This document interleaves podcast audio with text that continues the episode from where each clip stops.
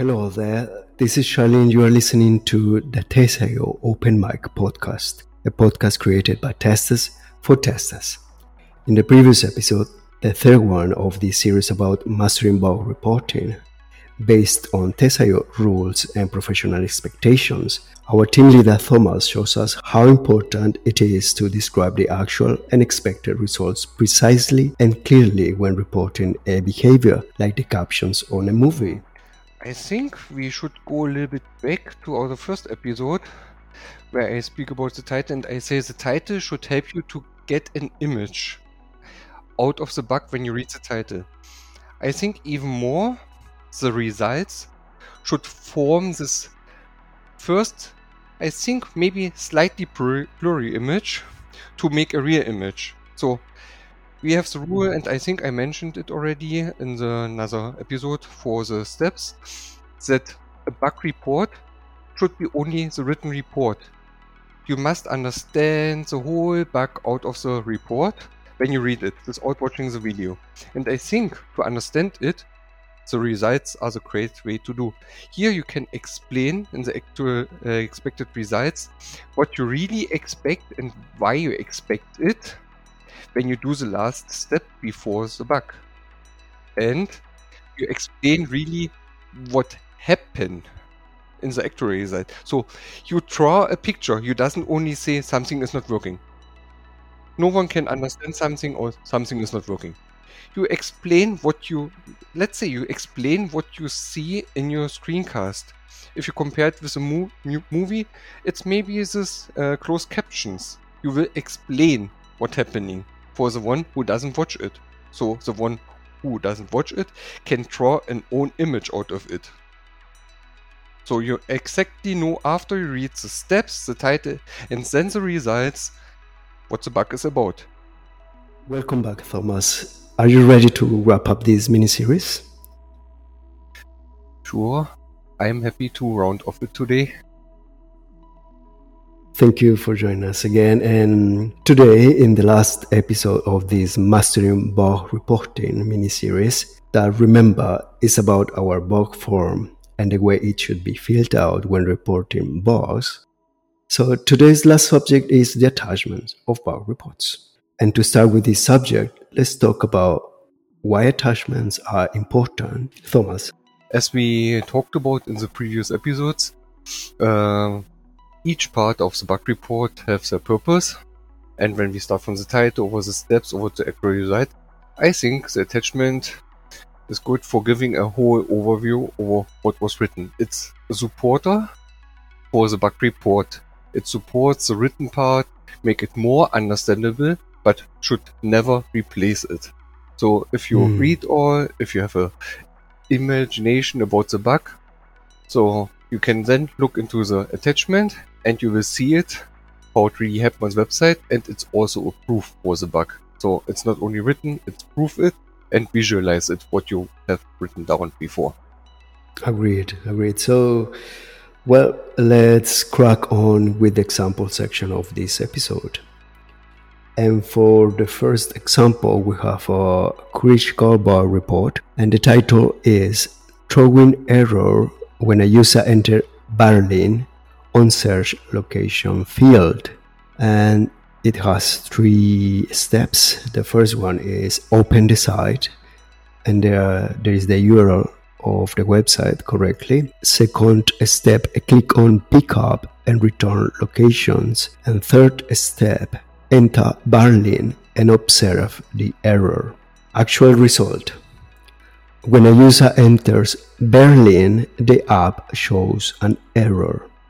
Expected result.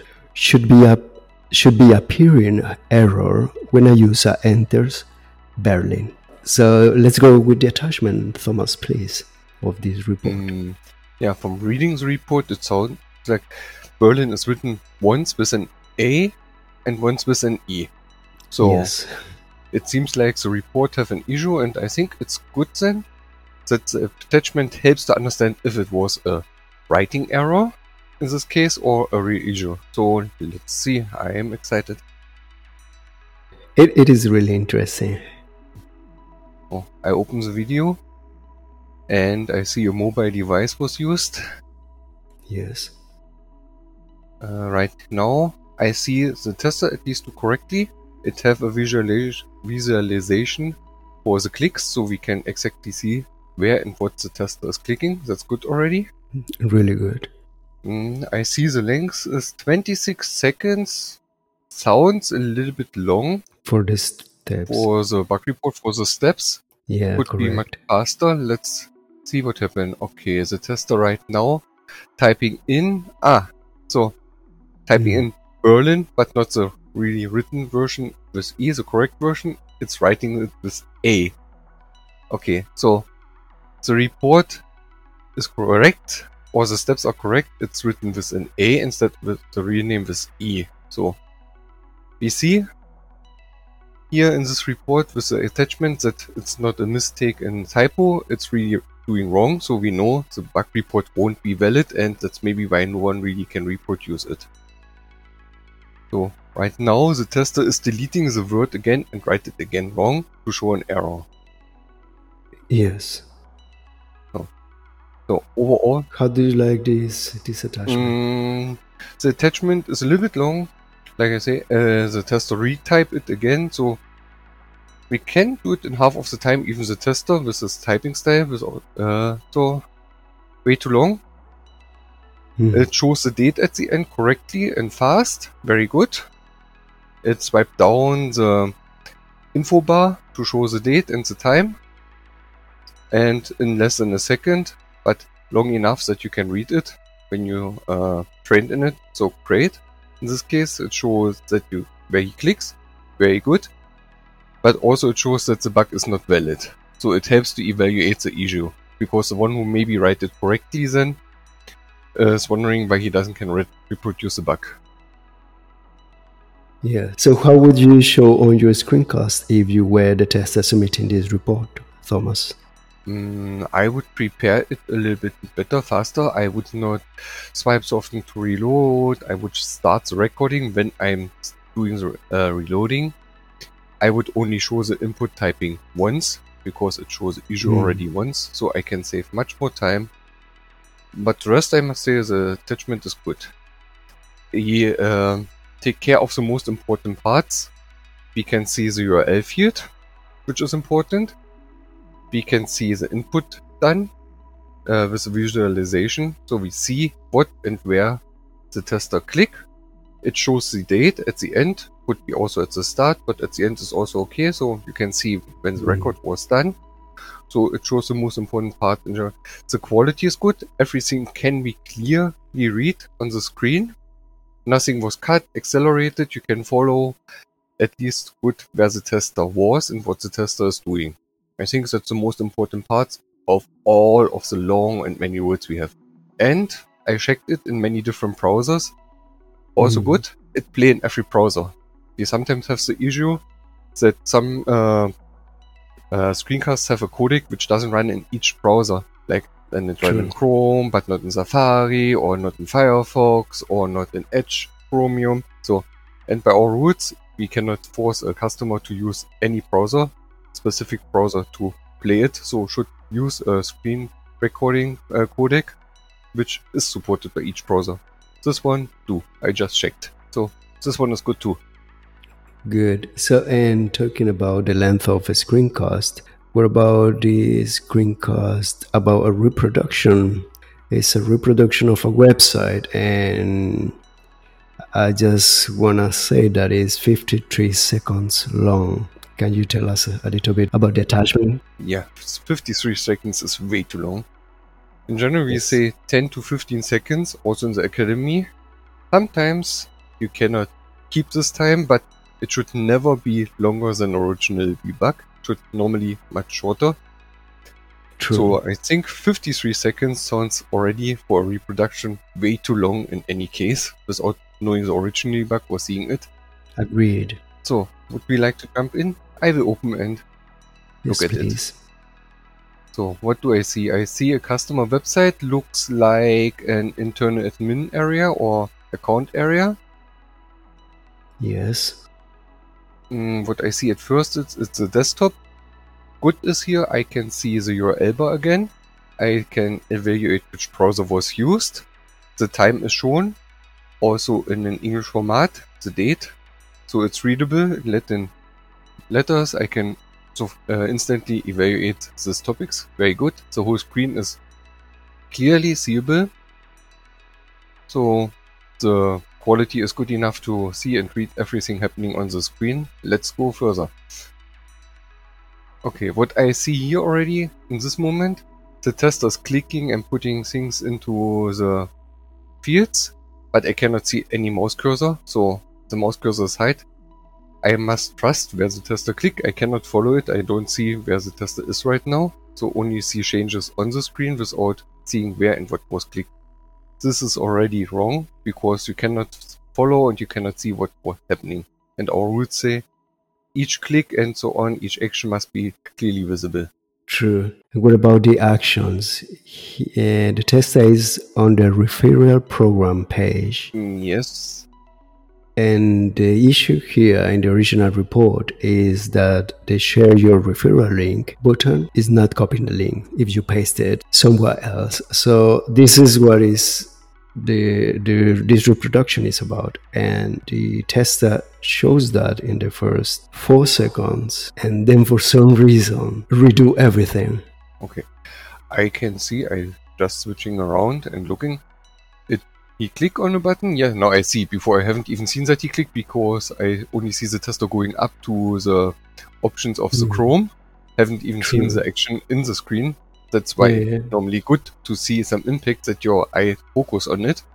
Exactly. And he doesn't even show much of it. It's a copied on the button and then the tester pastes it in a new browser tab and I can see a referral link with a referral number. So I'm not sure if he have it before inside or not. I cannot see any details because right now he posts a link with a referral. And after submitting it, it seems that this referral link doesn't load. But it was copied. It looks at least copied. Yes. And all the other actions were not visible. Okay. Now at the end I see he clicking somewhere and go back to the website, loading the landing page of the website.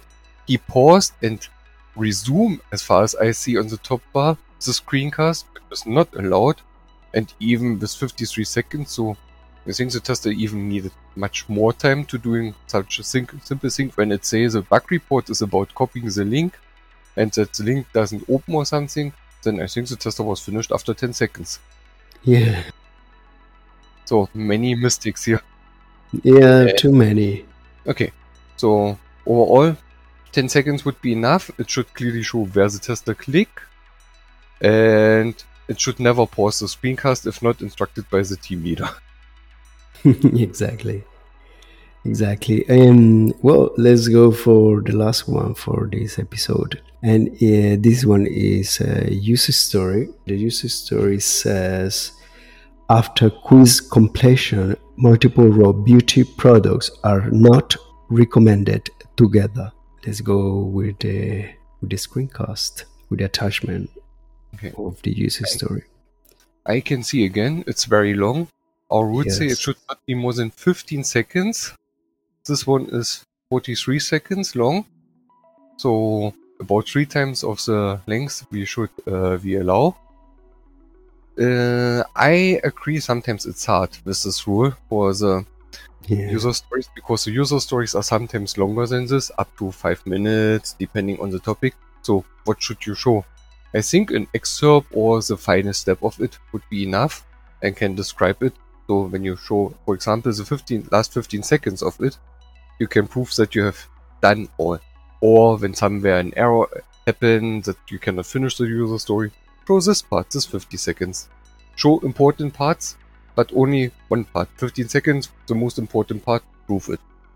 The first thing I can see here, the tester use a highlighter for the mouse, but I cannot see when the tester clicks. So it's good, it's helpful, you can see at least where the mouse is, but you never see when the tester clicks. So you doesn't fulfill here the requirement again to see the actions fully on the screen.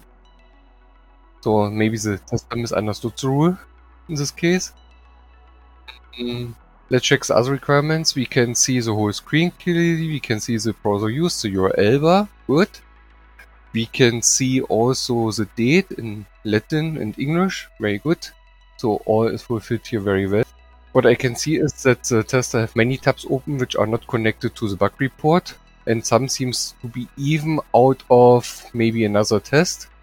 So be aware, never show other tests, invitation mail, your dashboard with other testers, test names and so on. Make a new tab where you never show. One common mistake, and when I see this, is always right now, and I see it often. Yes. You can see mails or other testers' tests by the tab bar when another test is open on your dashboard, something like this. And one golden rule is never show it. It will lead to an instant rejection if the team leader see it. True. Also, like on cell phones, there is the notifications there. Yeah, something like this. Or when you show that, for example, another one is often what happened, maybe testers not aware, you use the same email address where you get your invitation mails or other mails from this testing. So you can see, for example, other testers' content in this invitation mails when you try to show a problem with the email. You're maybe not aware of it. But so keep aware not to show other testers and customers information in the screencasts. Yes, definitely. So, okay, let's go on. What we can see else here in this report, this is very long. The tester fill in data, that's okay. Some are prepared. Not always good to show, but I think in this case should be okay because the tester only fill in data which seems not to be related to the issue. Yeah, to the user story. The tester click a button, and this button load. So here I think, why is it so long for the area the tester choose for this user story? Seems like he used an area where he have to input or she have to input many data which cost time. Click on a button which just loaded about 10-15 seconds, maybe. So all this time is wasted. And in my opinion, the customer and team leader and maybe even other testers, time should not be wasted by too long screencasts. A tester, customer feel annoyed when waiting for something which is not related to the screencast. So you sit there for 30-40 seconds, where you can take 10 seconds. Count it up. It's not only one time that you lose this 20 seconds. You maybe have it 10 times, 20 times, 50 times a test. Count together how much time you lose on it, which you can save yourself and everyone else. And even yourself you can save time. When you record a screencast for 50 seconds instead of 10 seconds, you lose yourself 40 seconds with recording only. Yes, absolutely agree. So keep it short. Show the important things. Don't waste someone's time. Yeah, and optimize testing time, because from 10 seconds to 43 seconds, that's a lot of testing time wasted, indeed. A lot. And what I see here right now too, I let it play a bit while we talk. At the end of the screencast, the tester tried to show it, and then what we often see before clicking a button or something, the tester swipe or move the mouse around 5 times in a row, or about 5 seconds each time about the link or to show the area. Show it shortly once if it's helpful. Like before clicking the final button, show it once that you're there, but not for 5 seconds, 1 second. Maybe make a small gesture, but not move the mouse around for 5 seconds to show here I am. Show it shortly. Yeah. Take your time, half a second is okay, to help the one who watch it to focus on this area maybe. But don't make it too long. No one wants to wait 5 seconds to see where you move your mouse around one part of the website. No one indeed. Thank you, Thomas. What I'm thinking, always think you can show things shorter. The one who record, check it, can scroll it, can forward and backwards in the screencast. So if something is unclear, you can go back. But that's active when you need it to, not forced to wait so long. Like we say, the golden rule is show the last action which trigger it. Like a button. If it happens on a website, show the reload. So you have to have a clear action which trigger it. Show a reload of the website. Show the click of the button and then the bug with it. Don't do too long. Yeah. What is maybe also important is always a screencast or the attachment never replaces the information in the report. The report must stand always on its own. The screencast is always only for proving and visualizing it. Yes, you have mentioned that's correct indeed. They are just the support of the report. Yeah. So I think that's the main goal also of the attachment. Yes, a supporter role. A proof and supporter role only. Only. Thank you for sharing your thoughts and experience on how to make attachment for bug reporting with our listeners, Thomas, and for all the advice, tips and tricks to improve bug reports and with them our careers. Thanks for inviting me, and I hope it will help our testers and customers to make easier and faster reports in a better quality. I think somehow if you think of all and bring it into your natural flow and invest 5 seconds maybe more or 10 seconds more in your report, it will improve a lot already. And over time, without even thinking or working hard on it, I think it comes then in the natural flow. And every one of us should have the own requirement to improve and give the best quality to represent yourself the best way you can. Splendid advice, Thomas. Thank you. And thank you all for listening to the Test IO Open Mic podcast and following along this mini-series Mastering Bug Reporting with Thomas. If you want to know more about us, what we do, how we do it, and build a QA testing career in the IT industry from scratch, hit the subscribe button. And if you want to listen to our private podcast, please join our Discord community directly from your tester account. Take care, stay safe, and stay tuned. Cheers.